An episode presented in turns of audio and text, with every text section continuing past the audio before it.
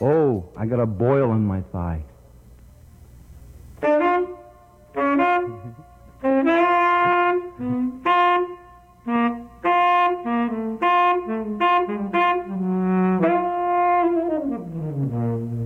You're listening to WCBN FM, Ann Arbor. Good evening and welcome to Living Writers. Owing to technical difficulties, uh, the adver- uh, advertised interview with Celeste Ng cannot be aired this evening. We'll do our best to bring it to you at a later date. Uh, in its place, please enjoy this interview with writer Jim Ottaviani, recorded this past January.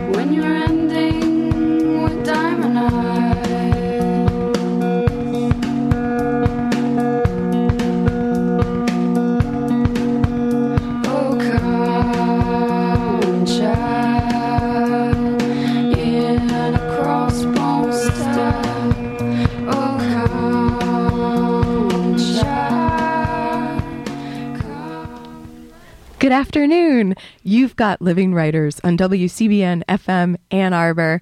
I'm T. Hetzel. Happy, happy New Year, everybody. Um, and today I'm so pleased to have Jim Ottaviani here in the studio with me. Jim, welcome. Hi, thank you. It's great to see you. Thanks for coming over from um, the Deep Blue. Uh, the- Yeah, Deep Blue doesn't actually exist in a real place, uh, but the office is over in the Shapiro uh, Library. Okay, because it's all, it's very mysterious, which I think is a, a perfect um, day occupation for you. Is it is that good to be to have a mysterious day op- I- occupation? It's true. When I was looking you up, I, I loved how you said something like your interests were deep blue, deep blue, and deep blue, sort of on your UMich page. yeah, it used to be a little bit more eclectic, uh, wide ranging when I was an engineering librarian. Then it was engineering, nuclear engineering, mechanical engineering, industrial oper- industrial and operations engineering. But now it's just Deep Blue. Wow. And you also were, um, di- weren't you the director also of the AAEL for a while? No, I wasn't or- the director. I was the head of reference, though. Head of so reference. Okay. okay. yeah, Very, the, the head of, of something. very, very reference. Um, very important. Yes. And, and, and Jim, you're here. We've got three of your many books um, here on the table. Uh, your latest, Primates, The Fearless Science of Jane, Jane Goodall, Dian Fossey, and Biruté Galdikas. Galdikas. Yeah, Galdikas. I think that's right. Biruté Galdikas. Well, you've been, oh, you've actually written a, a prior s- story about her, so I'm sure you know the pronunciation of her. I think that's right. Yeah, and I actually did speak with her on the phone briefly uh, soon after that first uh, first story came out.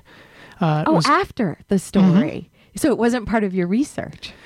no, I had sent her, you know, letters, emails, and things saying I was going to do this, but you know, never heard back. There, she's she's busy. She's got stuff to do. She's and is- and is she still in Borneo? Yes, she is most of the time. Uh, but not too long after that f- that uh, previous book came out, I was And could you say that is that dignifying science? Yes, that's Okay, right. okay. hmm So that was a book that focused exclusively on women scientists. And not too long after that book came out, I was in my office up at the um, Art, Architecture, and Engineering Library up in the Duderstadt Center. It was still called the Media Union at the time. Hooray. Uh, I'm, I'm, I'm reacting to T's, you know, fist pump about calling it the Media Union. But anyway, uh, I was in my office and got this call, and uh, you're you're at the university, so you know that if it's a double ring, it's coming from outside. It's like okay, so outside call, who knows? Uh, and it was a very outside call. It was coming from, I believe, Borneo, and she had you know finally gotten a copy of the book, and she's very soft spoken. And said, "Is this Jim?" And I said, "Yes, this is." And it's like, "This is uh, Dr. Biruté Galdikas." It's like, and I, you know, my shoulders immediately tensed and then relaxed, and I slumped in a chair, and it's like, well, it's a pleasure to hear from you. And she, and you know, long and short of it, she she liked the story, Yes. and uh, so things turned out well. She had, you know, she had some issues with some things, and uh, we talked about those, and I did make some changes to the footnotes. In, in that book, in a in, a, In later in a later edition, uh, but I also ended up uh, doing a individual comic for her for the Orangutan Foundation, a, a entirely separate story later. And now, of course, with primates, we're back to her story along with uh, Dr. Goodall's and uh, Dian Fossey's. And have you and have you heard from her again, Jim? Or are you still wait? Okay. no, I mean I was in contact with the, the foundation again, and if you if you look in the back of the of primates, you see an, a photograph of the three of them, the only Oh, actual yes. photograph in the book, and that was courtesy of Dr. Nancy Briggs, who uh, was able to help us arrange to get permission to use that photograph. because they weren't always in the same room. They were rarely in the same intrepid, Um, it, scientists and explorers. Right, they were rarely within you know a few hundred miles of each other. So Right, countries apart, Mm-hmm. seas apart. Um, well, Jim, before we go any further, let let's um, I'll read your short bio in the back of Primates. Um, Jim Ottaviani has written nonfiction, science-oriented comics since 1997, notably the number one New York Times bestseller Feynman. He has worked as a nuclear engineer, caddy, programmer, and reference librarian. He lives in Michigan and likes to go running in its forests and swamps. Is yeah, that that's true? mostly true. Is that true? Is that true? Yeah, all of all of that is true. I like that added last line there. And then, so you have a, a, a co a collaborator, Always do. Maris Wicks, because you're you're writing the prose, you're writing the Mm-hmm. That's right. stories, Mhm. the text, um, and for this for primates, um, Maris Wicks uh, was. Um, the artist you worked with. That's right. Maris Wicks has used her opposable thumbs to draw comics for AdHouse Books, Tugboat Press, and SpongeBob Comics, and has written stories for Image and DC Comics. She also works as a program educator at the New England Aquarium. Maris is an avid tool user and is particularly fond of bananas. That makes me laugh almost every time I read. Maris is great, uh, and the, and I think that uh, bio, whether she wrote it herself or I wondered whether- if you wrote it for her, actually, No, because no, you're no, so funny in, in these books. Well, that's and nice in person. of you to say. but no, I didn't write. I didn't write that for her at all.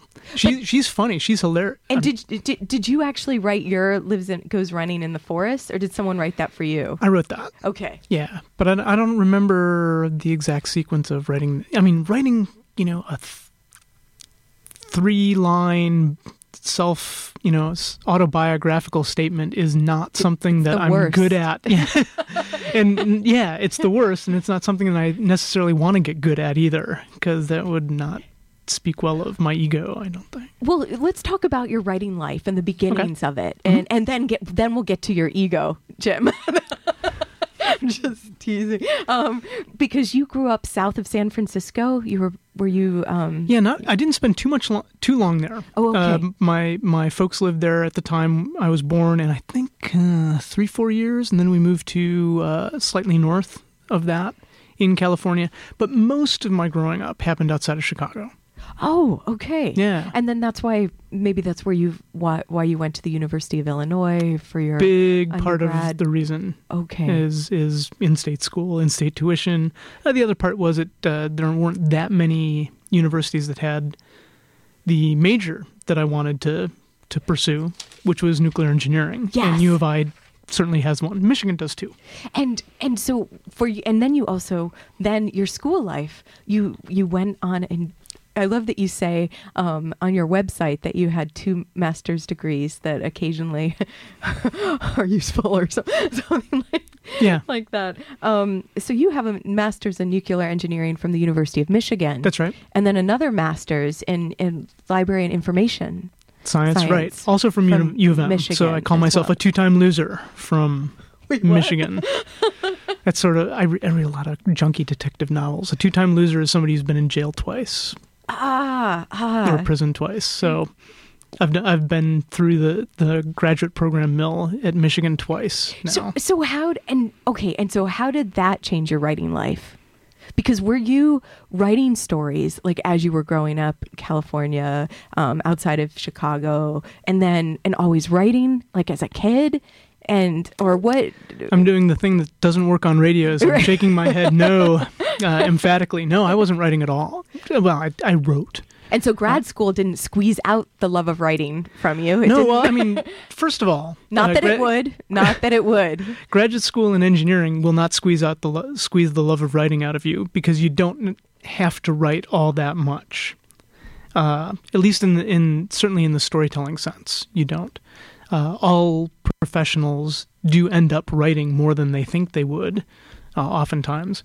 But it's not the kind of writing that I do now uh, by any stretch of the imagination. So, will you tell us your origin story Oh my with with starting to work um, to collaborate? Because it was it it was like the origin of it was became two fisted science. That's right. Yeah, that was the first book that I did. It was called Two Fisted Science. It's an one author anthology, maybe is the best way to describe it. It's a number of short stories. I don't know if you got to got to see that one, but it's going okay. But I'm eager short- to. I mean, It's a bunch of short stories about physicists mainly, and so like, yeah, like Galileo, Niels Bohr, yeah. All, a lot of all- men. all the- so I see why you went to the women later too. all, Yeah. all the scientists that you have the bubblegum trading cards for. You know, the, the big names. A lot of them, anyway. Uh, so, yeah, you wanted the origin of that. And so you you know a little bit about this, otherwise you wouldn't were have you- asked. well, were you but it was working with here Steve in Ann Arbor, Lieber? Yeah. right? So I was here in Ann Arbor already uh, by that time, and I haven't left since then. I'd been here for a few years uh, at at that point. And a friend of mine named Steve Lieber, who's a professional comic book artist, he was then, he is now. Uh, we were we had gotten together over dinner basically, and I had loaned him a book named "The Making of the Atomic Bomb" by Richard Rhodes, which is a fantastic book. reads reads like a novel, but it's in fact a you know pure nonfiction about the basically the Manhattan Project. And Steve had read the book, and we were talking about this, uh, this and that from it, and he had he pointed out that there was a a scene in there where Niels Bohr, living in what was that at that point occupied Copenhagen, occupied Denmark, was visited by one of his proteges, one of his former students named Werner Heisenberg. And Heisenberg comes and asks him for advice on what to do about basically working on atomic weapons. And Bohr's just Bohr's mind is blown. It's like, look, your country is occupying mine, and now you come and ask me for advice on what to do in terms of building a super weapon. so you imagined what this conversation might Right. have looked like. Right, and I actually hadn't though. Steve said that that story has tremendous dramatic potential. It would be great uh, as comics or whatever. And I thought for about ten seconds, I said, "Yeah, you're right. That would be fantastic as comics." And then who knows what what reason? Who knows for what reason? But uh, said, were "So- you an avid reader of Oh, yeah. graphic graphic Yeah. novels, comics? Okay, Sure, sure. Yeah, I was reading uh, comics all the time at that point.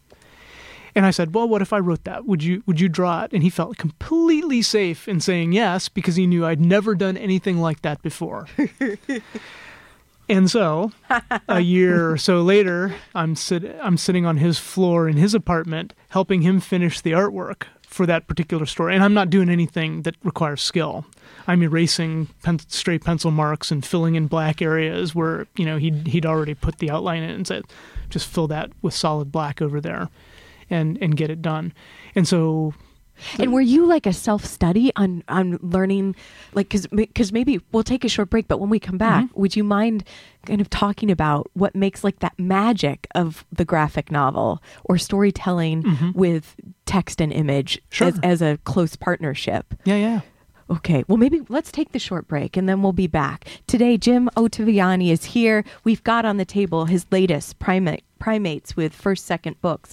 Also, Feynman, the number one New York Times bestseller, Feynman, um, and his book, Fallout. I'm T. Hetzel. You've got Living Writers. We'll be right back.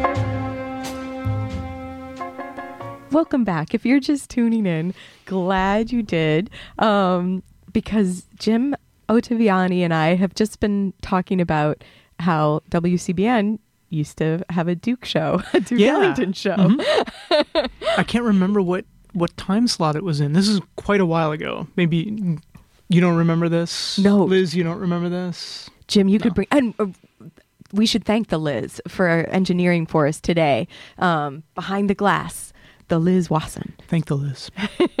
But maybe you could bring it back. You know, you could bring back the, the Duke show. I don't know that DJing is. I mean, as you've already found out, DJing is probably not one of my skills. At least not a, a natural ability for it. Is this a good time to talk about nuclear reactors? Sure. when, when isn't? Okay. Because what I'm thinking is, if you were there at the helm of uh, nuclear reactors, I think like we can certainly trust you with a shift here at, at CBN. I, I, it would be odd for me to cause a really bad disaster like you could at one of those. But even even those, so I was working. Uh, the the only uh, reactors that I've operated have been test reactors at in universities. So things that you run experiments with, but not gigantic power generating. mm, mechanisms. I don't know what to say. But that must have been pretty exciting, though, to see. Oh, it's that's- interesting. Because that's what your first, or is it? Was that your first love? Is that why you studied it as an undergrad? And the Yeah, love. I don't know. Yeah. Probably it was. love is a strong word. love is a strong word, uh, but it was my first strong interest. And you know, I don't recommend kids out there don't decide you're going to be something uh, sophomore in high school and stick with it unless you really end up liking it. And I did actually end up liking it, but I but obviously I'm not doing it any longer. But I sort of decided I wanted to be a nuclear engineer some sometime around sophomore year in high school when I was reading this really cool National Geographic uh, article and had great illustrations by uh, a very well-known illustrator called Baron Story, and it was really fascinating stuff. And I thought, wow, I want to, I want to do that. And so I ended, I did end up doing it. So you were persuaded by the text and images working together. uh, this is why you're a professional. Yeah. Actually, let's let's talk about that this collaborative um, element with what you're working on because when you you sort of you you said that Steve Lieber didn't think that you were actually going to come up with the text for this first Right. story Right. um, but you did and was it were you a quick study because of reading through graphic novels and and also maybe having a love for reading about science obviously the manhattan project Right. So I Um, definitely had the background. The I over the years I had accumulated in my head uh, all sorts of interesting anecdotes about scientists. So you know, I knew stuff that I would that I thought would make a great story about Richard Feynman or about you know Marie Curie or whoever. But I never really thought of doing anything with it. These were just interesting stories that you know you you happen to be talking to a friend, uh, and you say, "Oh man, that reminds me of this thing that happened to this particular famous scientist," and you would say it, and that's it. And how did you accumulate those stories, Jim? From I like reading or just talking? Oh, oh, okay. Always from reading. Always from reading. Okay. reading. Yeah. Uh, so, in part, it was because of you know the actual academic training and the professional life. Uh, you're encountering these names all the time: Heisenberg, Einstein, et cetera, et cetera, et cetera. Uh, and you wonder who the people were. Who could have come up with this insane notion that you know electrons can tunnel th- through actual physical barriers or whatever? And so you want to find out a little bit more about them. And many of these people lived very interesting lives and did interesting things, uh, uh, both inside and outside of science. And they're they're influential. So you know all these things work together to make for I think an important and, and good And these stories from their lives help inform like how their mind works. That's right. One would Exactly so. Yeah. So, um, where was I going with this? So I had all these stories kind of in mind, and once Steve, you know, dropped the dropped the crystal into the supersaturated solution, uh, if you if you catch the metaphor, all of a sudden everything just went bink, and I had this solid plan to do this first book. Uh, with a bunch of short stories, some of them about Feynman, uh, one of them, of course, about Niels Bohr and Werner Heisenberg. And I did have a fairly good grounding in comics, as in in terms of I'd read a lot of them, I knew what I liked, and I had some sense of how they worked. This was at a time when you could start getting samples of scripts from people if you just wrote them an email or talked to them. And of course, I knew Steve, who was willing and able And to in the community. Right. It- okay. Mhm. to to show me things that I needed to know. Correct me when I, you know, did a f- really foolish thing in a script. Here's an example of a foolish thing. Uh, I will. I'm. I'm writing this down. Uh, page one, panel one. Jim and Jim and T are in the C, WCBN studios. Uh, T is wearing a green sweater. Jim is wearing kind of a dark green and black and mottled colored sweater. And T is now nodding. So show T nodding. And Steve would say, just quick, stick figure. Draw draw somebody nodding. Right. it's like, oh yeah. That doesn't work very well. You'd need a lot of panels to have the head tip up and down. And that's kind of a waste of space. So the sorts of That would things have to be one hell of a nod, like important nod, right? Yeah, yeah, you really want- you- that real estate. Mm-hmm. So things like that were things that I either already knew, but more often did not know. And I had the benefit of working with a lot of great artists who would, you know, save me from myself. Say and say, you know, you don't want you don't want to say shrugged. You want to say tossed out his hand in, in in explanation or something like that. A broader gesture, something that actually translates visually uh, right away and doesn't require motion. And to so, indicate it. so would you then, Jim, when you're putting the this the text together, do Mm-hmm. you have text that will be what you what what you the text in the panel itself, and then also almost on dialogue. Mm-hmm. the the dialogue, for example, but then sort of like. Would, do you have stage direction for Yeah, all of that. for each of the so the artists, like you could say, this is what I'm imagining is in Oh, yeah. this. Oh, so it's not that you're handing over text of the story and they're imagining each of these pieces. Right, there are a lot of ways to do this. Okay. And depending on the type of story you're doing and who you're working with, sometimes a whole a whole story as handed over by uh, a writer could be as short as a paragraph or two. And sometimes I think that might be children's story, like children's books. Maybe why I was thinking of that model in some way, where Maybe. sometimes the people never meet, and Right. Someone's illustrating, Yeah, but and it and it strikes pe- people from coming from comics that strikes them as bizarre. because it's not. It's a different type of collaboration. That's right. It is more of an illustrating rather than a Yeah. complete collaboration. Oh, I think that's right. Yeah, I think you've got it exactly right. And like I said, uh, the comics folks hear about you know these authors and illustrators never never having met or talked uh, in the children's book world. And it's like, wow, it's amazing that so many good children's books are made uh, because that seems like a crazy way to work. It's certainly not the way I've ever worked with a comics art. So anyway, uh, to get back to the the basic question is yes my scripts start with page one, panel one, T and Jim in CBN Studio, what they're wearing, what they look like. Maybe if it's important to know, and if I think the artist can can use it. T's mood is upbeat, and Jim's mood is apprehensive because T is doing doing her first radio interview of the year, and Jim is not so great at radio. So you know all of the all now of you've those sort of- told everyone the complete backstory, Jim. well. So Behind the scenes. behind that's that's what a comic strip is ex- excuse me a comic script is going to look like. It has to give the artist everything he or she will need and that in fact ideally from my point of view more than he or she will need. And then the artist will pick the important Make moment choices. Okay. pick the important gesture.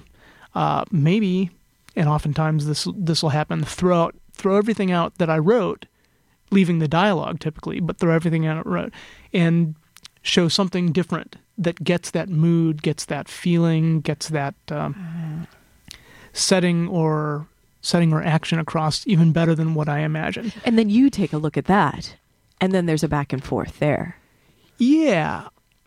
Although, yeah, I do take a look at it, but what I try not to do is actually look at my own script once the art is done. Because it's already been drawn now, and if Maris decides, you know, it would be better if T were wearing a blue sweater because a few few panels later, we're going to do this other thing with color, and blue looks better with that. I'll never know. A, if I don't look at my script, and B, if it works on the Yes. page as drawn, it's done. Uh, because drawing a single panel is harder than writing a single panel, uh, no matter no matter how you slice it. And so, you don't want to make changes to the art unless they're absolutely necessary. So so you're not look when you're looking at the the what finished the the artist has then produced. my Um, first pass is to not is to try to, to not- forget what I wrote. No, that makes total sense. But you're looking at it as it's because it's coming into itself now. That's right. But Now it's a can real thing. But then you can still make changes then, Sure. right? Yeah. And if you have to, you have to. And it's and it's a bummer if something has to be redrawn. But more often than not, something can be rewritten in the dialogue or in the Ah. captioning to make things fit. You know, there there will be occasions where I'm going to make this up. This has never happened, but I specified that T should be in the room, and the artist says, "I am really tired of drawing T. I'm going to draw the Liz." Uh, and I'll come back and say, you know, it's got to be T because she was there and Liz was in the other room. So Okay. So there are some times where, and then usually, then the artist that you're working with would be like, "Okay, I see your point," yeah, and so and then you never speak to each other again. that's No. right. Mortal enemies. I I haven't spoken with any of the artists I've worked with for years now. That's why there's so many of them. That's right. Yeah, it's only it only ever works once. Then we hate each other forever. no. Um, and so, is it different now with primates and with uh, uh, Feynman? Because this, because first second press, it, it that's is that um, under Macmillan? That's like right. The They're larger umbrella. Um, Mhm. So how is that different, Jim? Than because GT Labs is your like That's right. is your creation, and Mhm. and so you've been um, publishing this, and you have total control in some ways, right? Yeah. um, and, and and artistic vision and and and right. that. So, have you noticed a change in how things are happening between, for example, Fallout um, that we have on the table and Primates and Feynman that were with First Second? Well, they're much better at marketing than I am. Than I am. So there's that. Uh, Oh, I don't. I will say thanks to to Gina um, at this point, Gina Gagliano. That's right. Okay. hmm Yeah. So th- they're they're tremendous at marketing. They have excellent book designers, and I, I speak like for a second as this giant unit or division within Macmillan. It's actually only four people. First Second. Yeah, for Yes. a second is only four people. So we've got Mark Siegel, who's the editor in chief or managing editor, I'm not sure. Callista Brill, who is the direct editor, who's my day to day interactions are with her. There's Gina, who's the marketing person, and there's Colleen, who does the book design and the covers. And you're you're looking at the covers. Colleen is fantastic. You've talked to Gina. She's fantastic. I will tell you that my books are better because Callista's a good editor. Um, I have grown to appreciate the uh, qualities and what it, of an of a good editor and what they can bring to the table. So much so that for a recent book, um, that for various various reasons didn't get a lot of editing in its first pass. Uh, myself and the artist hired an outside editor because we were, you know, it's like I'm not sure it's quite right For GT not- Labs. yeah. GT Well, it's it's not. It may not be a GT Labs book, but right now, uh, it's you know Oh, some of the rights are owned or publishing rights are with someone, but the print rights could be could go to GT Labs.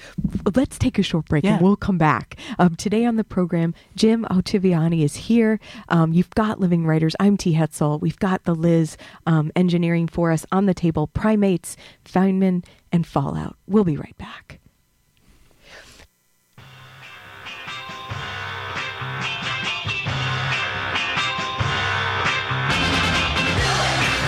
Oh wait,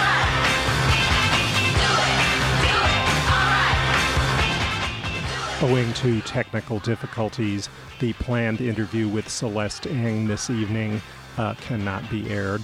In its place, you're hearing an interview recorded in January with Jim Ottaviani.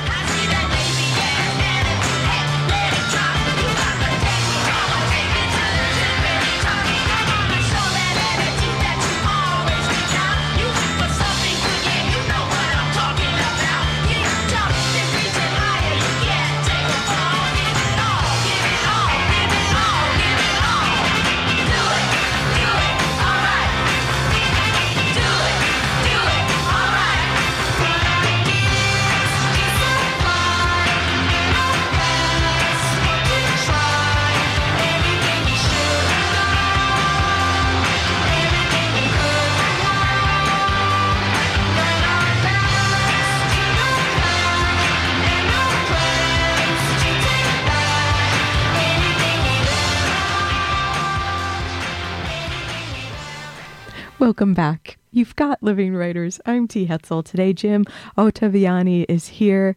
Um, we've been talking about his his graphic novels, Primates, um, Feynman, and Fallout. Um, and most recent, so Primates is most the, your most recent book. That's right. And um, it's so interesting because it's it, it got lots of press because you were mentioning in the last segment that the marketing you noticed was different, like with Right. being sort of related Mhm. first second with Macmillan and um and I saw that like you know there were reviews everywhere. New York Mhm. Times, for example. Yeah, Um, very nice review there, and- which is great. and but what I thought was interesting with primates is that it was um I think it was under children's books. Mhm. And I was shocked because when I was reading these I didn't it didn't strike me that way at all. So I just Well, that's sort of great. thought, oh that's an interesting category that they've um That is actually the target audience, though. Oh, it Uh, is. That, that was I thought this was hard. No, right. Well, so I, I, I I've said this about a couple. like it's it doesn't seem like it's speaking down to to uh, yeah, uh, good. uh, I'm glad you think that. Um, there have been a couple books that have been contracted specifically for you know the 10 to 12 to age 14 set. Uh, Primates is the most recent one, and T minus a previous book that I did about the space race. And for both, the artists and I sort of agreed off to the side, and it turns out the publishers were fine with this uh, because they they backed they backed the storytelling choices that we made in the course of doing this. But we agreed that okay, it's going to be for a twelve year old, but it's going to be a, for a twelve year old who brings her A game to the book. It's not for a twelve year a lazy twelve year old, and by doing that, a we hope to make it more enjoyable for more readers, uh, especially the especially those in the target audience. Uh, I think kids like a little little bit of a challenge. Everybody does, and if you can bring it a little bit further out, uh, further up on the reading reading levels charts, I guess there are actually official charts in terms of vocabulary and complexity and things like that. Then you're more likely to attract an adult reader as well. And we think these both those stories can and should be of interest to adults as well as kids. It's interesting how then looking at um, in drawing the characters, Mhm. how it does different differ from Feynman, Oh, yeah. and very much so from Fallout. The Right. different artists that were represented in each of those stories. Yeah, and, and so the style the style of art has a lot to do with the target audience, I Okay. think. Uh, and so Maris's style was exactly Spot I mean, on. spot on. And so as we're going through these, this what turned out to be a fairly lengthy audition process, we're seeing lots and lots of artist samples for the book, uh, all of which you know had things things going for them. Uh, but Maris hit the sweet spot in in every aspect that we were looking for. So it was very uh, when when hers hers were the last samples to look at because that was where everybody said, "Yep, this is definitely where we want to be." It's something charming about it. Oh, she's it's charming as Yeah. A- Whereas I wouldn't say that about the others because that wasn't their intention. But No, there is there is something. yeah. um, There's a there's a very different uh, aesthetic to the Feynman book than there is to the Primates book than there is to Fallout, et cetera, et cetera. It's what the it's what hopefully what the story demands. And the attention to audience. Right. Mhm. Yes. Mhm. So can we talk for a moment, Jim, about because I, I loved where you said Jane Goodall was someone who you had always cataloged as famous people we know about, but then when you started thinking about her a little more deeply, you realized, wait, what do I really know about her? Right. All I knew was Jane Goodall, chimps, basically. Right. And sometimes I don't know if this this probably didn't happen for you, but I think for me there was some blurring with Dian Fossey somehow. Like their stories may Okay. have become intertwined and Sure. I think at that some I think point. that's not unnatural to have happened. well, thank you. it, it hadn't ha- it hadn't happened to me because I, pro- I probably read more about science than you do on, on a day to day basis. Yes. So so that I knew they were separate people already.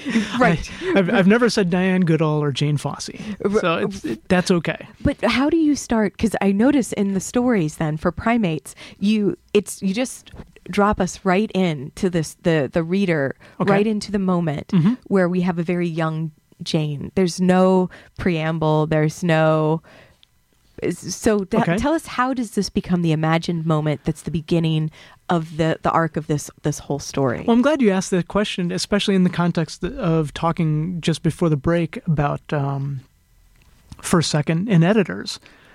I I didn't remember this until just a month or so ago when I had occasion to look at the first draft of the primate script, and it is so different from this in terms of the beginning. Could it's night and day. Not at all what you see on the first few pages. what was the original? I don't even want to say.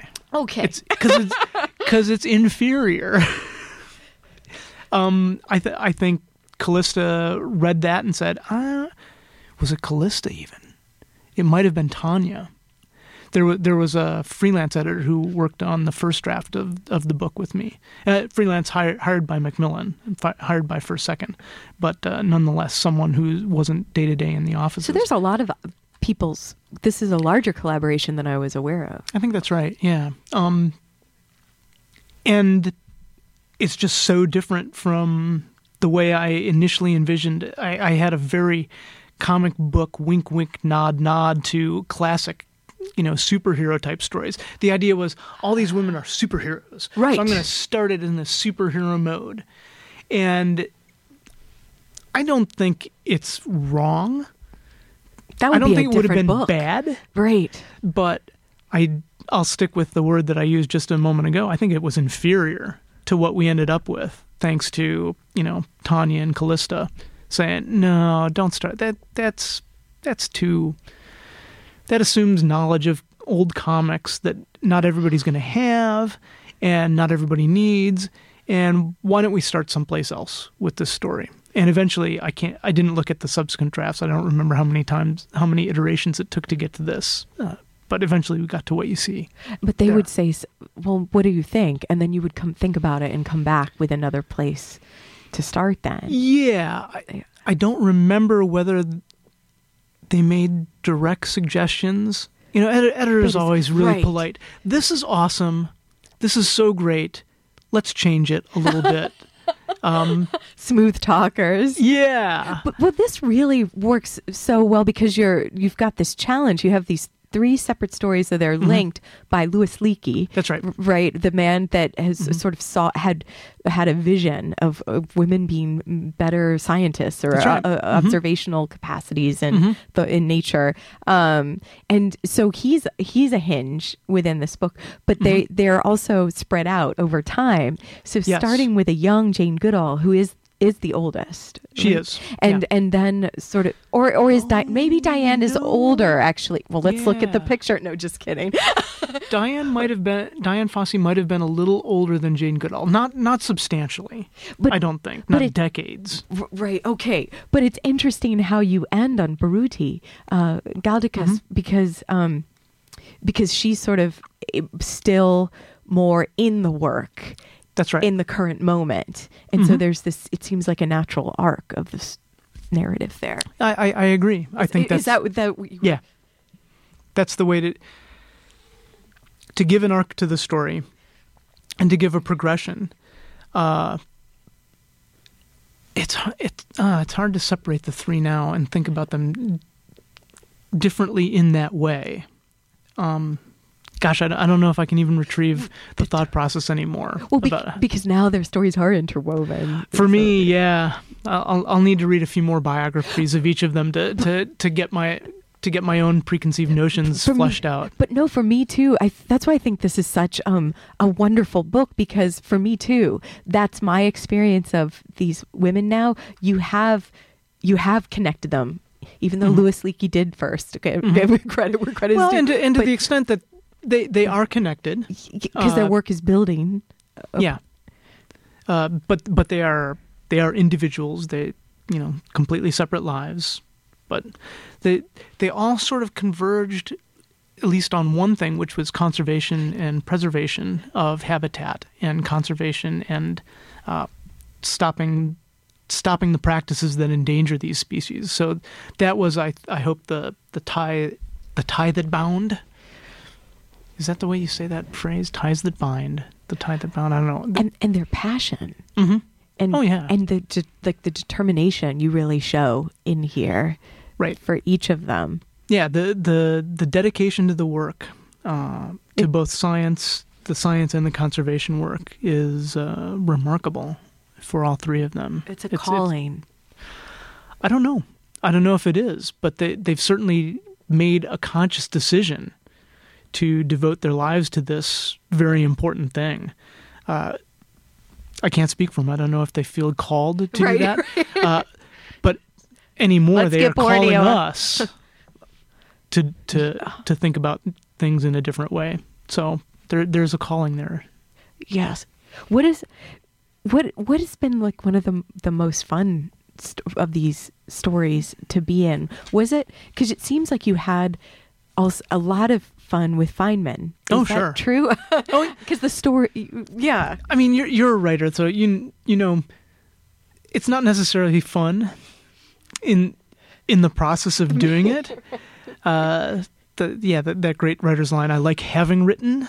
Uh, the writing itself isn't always Is that like Dorothy Parker, maybe, or I don't know. maybe it was Mark Twain. he said Oscar Wilde. I mean, it could have been anybody. It could have been anybody. Uh, but so yeah, I'm I'm I'm struggling with a book right now, and uh, the last couple days have actually been pretty good, and I'm I'm actually enjoying the things that are coming up. Is this the Stephen Hawking book? It is the Stephen Hawking book. Uh, so so that's great, but for the most part, man, this this one's fighting me for whatever reason. But an- anyway, you asked, you know, more. F- I can't, I can't uh, tell you which was more fun. Uh, they, they were fun in different ways. That That's so cheesy. No, it doesn't. That makes t- what was cheesy was I said which was the most fun. I brought that into it, Jim. All You right. were fine. Let's take a short break and we'll come back today on the program. Jim Ottaviani is here. Um, his books Primates, Feynman, and Fallout are on the table before us, and there's many more to check out. Um, Go to gt-labs.com um, to see more. You've got Living Writers. I'm T. Hetzel. We'll be right back. One, two, one, two, three, kick.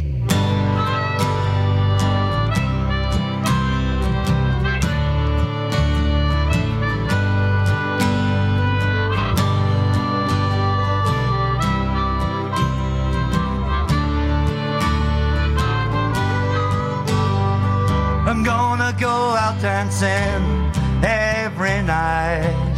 I'm gonna see all the city lights. I'm do everything silver and gold. I got to hurry up before I grow too old. I'm gonna take a trip around the world. I'm gonna kiss all the pretty girls. I'm do everything silver and gold. And I got to hurry up before I grow too old.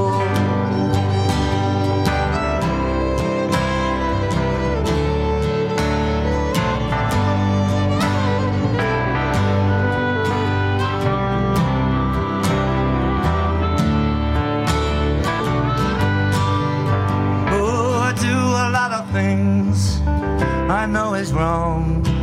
Hope I'm forgiven before I'm gone. It'll take a lot of prayers to save my soul. And I got to hurry up before I grow too old.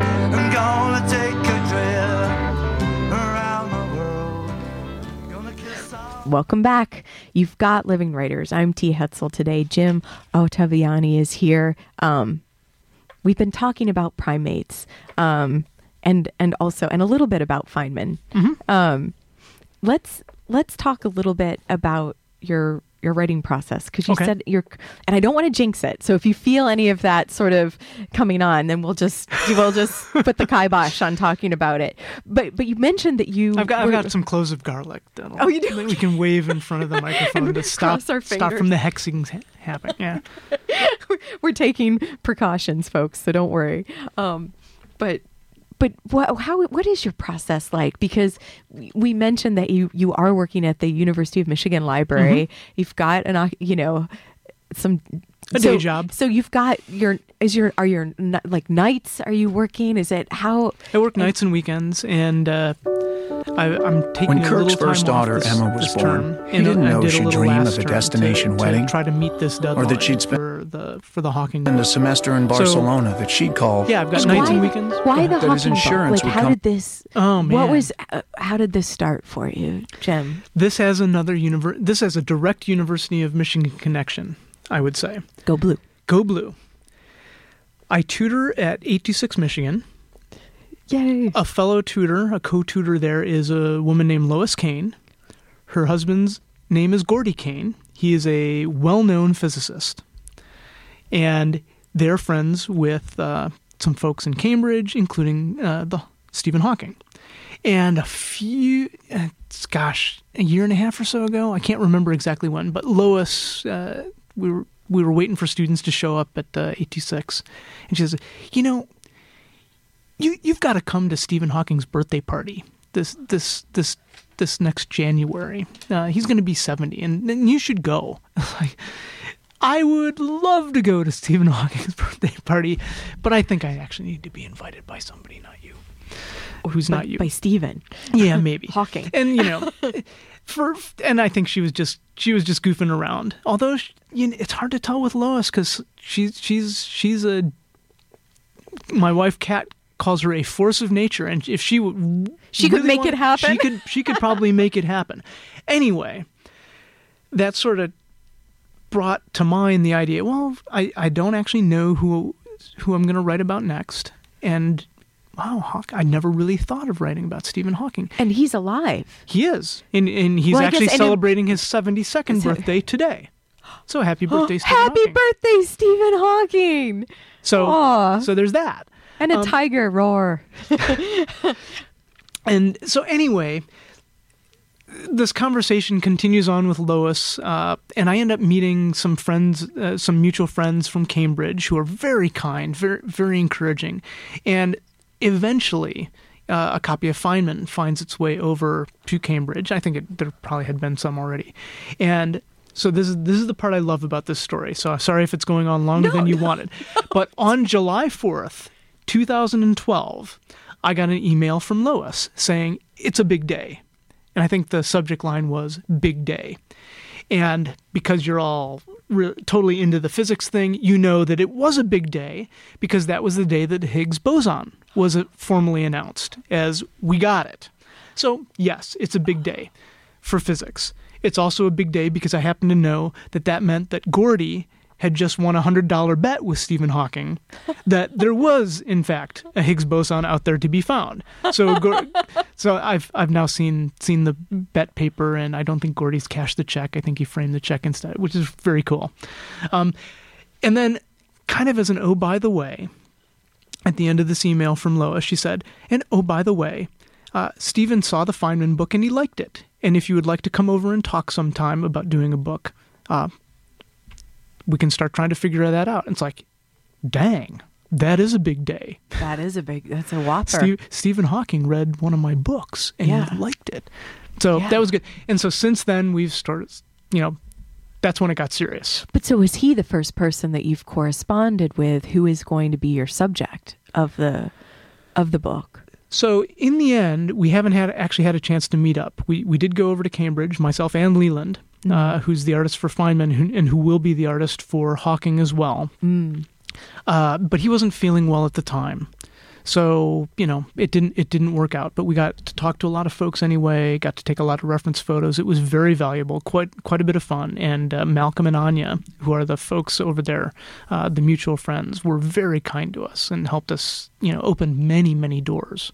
But do you think that makes does it change the project that Yes. the person is alive? And, yes, and- because and he's you're looking over my shoulder because with- every second of the yeah, day. So that's kind of, yeah, it's it's kind of worrisome and weird feeling. because with primates, you didn't really have have a, that sense of Yeah, that's right. uh, Direct observation or That's right.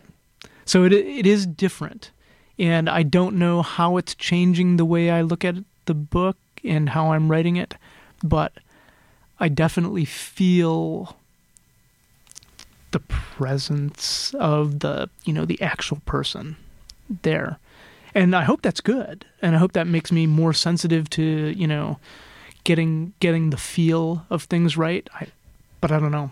we'll we'll see. And well, I think, but what's wonderful is that you've done these books. Like you have this experience, and you can trust that, and to mm-hmm. know that where you're where you're coming from with it is a place of, of such a genuine I hope. place. Yeah. So that's yeah. I think something, and that and that he trusts you as well. I hope he trusts me. I hope he trusts us. But like I said, we, we haven't corresponded directly. Um, you know, he's a. I was saying this about uh, Dr. Goodall and uh, Dr. Galdikas, very busy people. So is so is Hawking, and Hawking has the additional challenge, of course, the communication is extremely difficult for him. Uh, no, it hasn't been easy for decades, and it's just not getting any easier. So, the combination of those things makes it uh, difficult.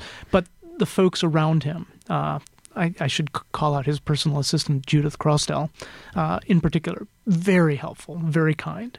So it's been great. And are you imagining? Because as we're like, because folks will be able to um, get copies of the books, but this the Feynman is hefty. It's it's a large book. Sim- Um, similar, so similar yeah, sort of heft. The the, con- the contract says uh, roughly the same page count as Feynman. It, it it actually says an actual number, but I'm not going to say the number. yeah, out okay, loud okay. No, no, no. I'll actually that, get there. That seems, yeah, that doesn't. But that's it's going to be rough. It's going to be similar to Feynman, and the way things are looking right now, and the way thing, the way the script is progressing, I think it'll be very close to the same length. Well, that So, sounds that sounds exciting. Yeah, that no, that sounds really exciting. And I okay, so now before with the moments that we have left here, Jim, I wanted to talk about some of the things that have like we've been talking about these stories that make up these these physicists' life that and how and so you've you're a man with many stories of your own. When I was looking at gtlabs.com, um, the website, um, like so many things not just i mean we've mentioned nuclear engineering um and but in professional caddy like on a Well, you know that that's that's spin. I I caddied for one professional event, but but it was so cool. was it jack nicklaus It was not Jack Nicklaus, but I used the Porter John right after Jack Nicklaus. i could sense some proximity Haven't washed my hands since. well you know there's that that whatever the No, not- or whatever Yeah, not That's not in 1982. There wasn't. There was no Purell. there was no Well, anyway, so we've got we've got that that connection. Um, That's really cl- gross. Sorry, you know, sorry, no, no, people. we need sorry, FCC. we you climbed you climbed Mount Fuji. You, you A lot of people do that. were speed skating in Lake Placid. Like so that Fewer people do that. you're playing frisbee on the Great Wall of China. Yep. So these are all things that like I've been really lucky. I think Feynman would would be like that's the way that's the way to do it, Jim. You know, like uh, take You know, I've never thought of it that way, but I, I you know, Feynman lived a, a much more uh, adventurous life than I think I do, uh, or even necessarily did. Uh, but I'm I'm no Feynman. He was he was a genius, and uh, I think he earned every every cool, great, unusual experience that that he uh, that he had. But yeah, I've I have probably fewer regrets than I should. Uh, I've had I've had a I've I've had some great experiences. It's been fun. I've gotten to do a lot of things. and you've seen a quetzal. Yes, do you know what a quetzal is? It's a gorgeous, gorgeous bird down in Costa Rica, and we were ah so Are they shy? Are they, they shy are. They're they're difficult to spot, and we felt my wife and I saw two, like one after the other, and the reason that you know I'm wincing and making these expressions that don't translate well into radio is because just as we were entering this cloud forest, there were a couple people leaving, and you know we'd we'd heard that this is a place and a time where you might see some quetzals, and and these two serious birders, you know, they had the gear, they had the notebooks, they came out. Oh no, we didn't see anything, and we got like twenty feet in, and we saw one. And of course, what you can't do is run and yell and say, "Hey, serious bird people, come and see this thing that is oh flying away because I'm making too much noise to attract you to come see." So there's there's a there's a little bit of guilt, But what a gift that you saw you saw too with so you and Kat like you you saw two Yeah. Quetzals. And well I did I actually um So you know. I well I looked it up. I was like what is a Quetzal? Cuz that sounded so brilliant. And they are. And, They're beautiful. and and my family has become a bit nutty about well no I shouldn't say nutty but they love birds so um, yeah, for the most part, I'm not a big bird guy. I, I think they would have been So better off if that- they'd just stuck as being dinosaurs. Would- so that's not going to there's not going to be a Quetzal book on the horizon no, and I The- did a dinosaur book, so you know where my my affections lie. Yeah. and the gtlabs uh, dot com your Mm-hmm. the publishing uh, uh, company jim you you named that because of the peter parker it's like a nod to the Yeah. the lab where he got bitten by the radioactive spider Yes, Is you that- did. You did good research. I'm I'm sure you're regretting the loss of brain cells to all these useless facts that you now have in your head about comic books. but this is no this is i feel like it's about time too you know okay. Good. then I retract my my regret and my apology. and and and so what after like can you see um like with your writing is it something that you feel like is now you're always going to be making like the, a w- this is a way of seeing the world creating these graphic novels and and and telling stories that are nonfiction stories Mm-hmm. but it with a storytelling quality that makes them alive and becomes sort of the history Yeah. Well, That- I I mean, that's certainly what you're I certainly hope so. I certainly hope that I can I get to keep doing this for a long, long time because even even though you know by by midnight tonight I will be whinging again and saying, "Oh, this is so hard. I only got two pages written and I can't figure out how to." visualize the area increase theorem for black holes correctly on you know wow now i feel your pain that's that's that's what i that's what i that's that's what I need to be doing this week is is getting past getting into and through that major breakthrough that he made in in around 1970. So it sounds like you're going to be having a breakthrough of your own then. Knock on wood. Got to find a lot of a lot of wood to knock on. Yeah. Thank you, Jim, for being on the program. oh, today. you're welcome. Thank Oh. you for having me. This is really cool. Well, come back, okay? Anytime. I'd like to. Jim Ottaviani, his books, Primates, The Fearless Science of Jane Goodall, Dian Fossey, and Biruté Galdikas. Um, also Feynman. Um, and Fallout, and many, many more. Uh, go go to Jim's website, gt-labs.com. Just find out more. Um, thanks for listening, everyone. Thanks to the Liz for engineering. I'm T. Hetzel. Until next time.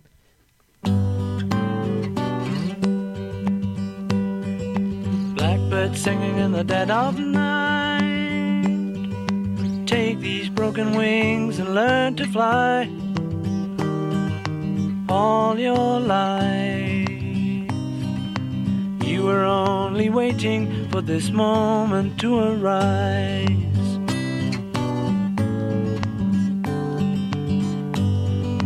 Blackbird singing in the dead of night. Take these sunken eyes and learn to see all your life. You were only waiting for this moment to be. This is WCBN FM Ann Arbor, and I'm Ed Sanders. Happy to be here in Party Town, USA.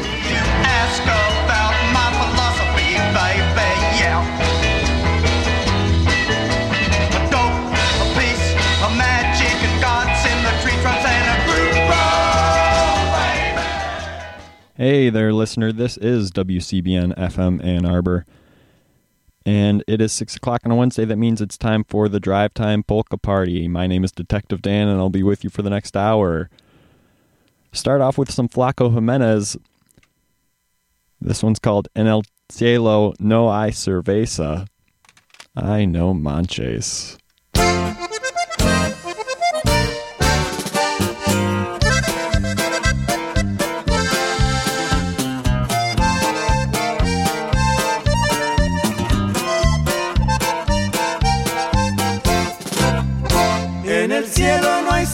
Cerveza que beber, por eso ando tomando noche y día, porque ya cuando se me llegue el día, en el mundo seguirá la ferrusquía.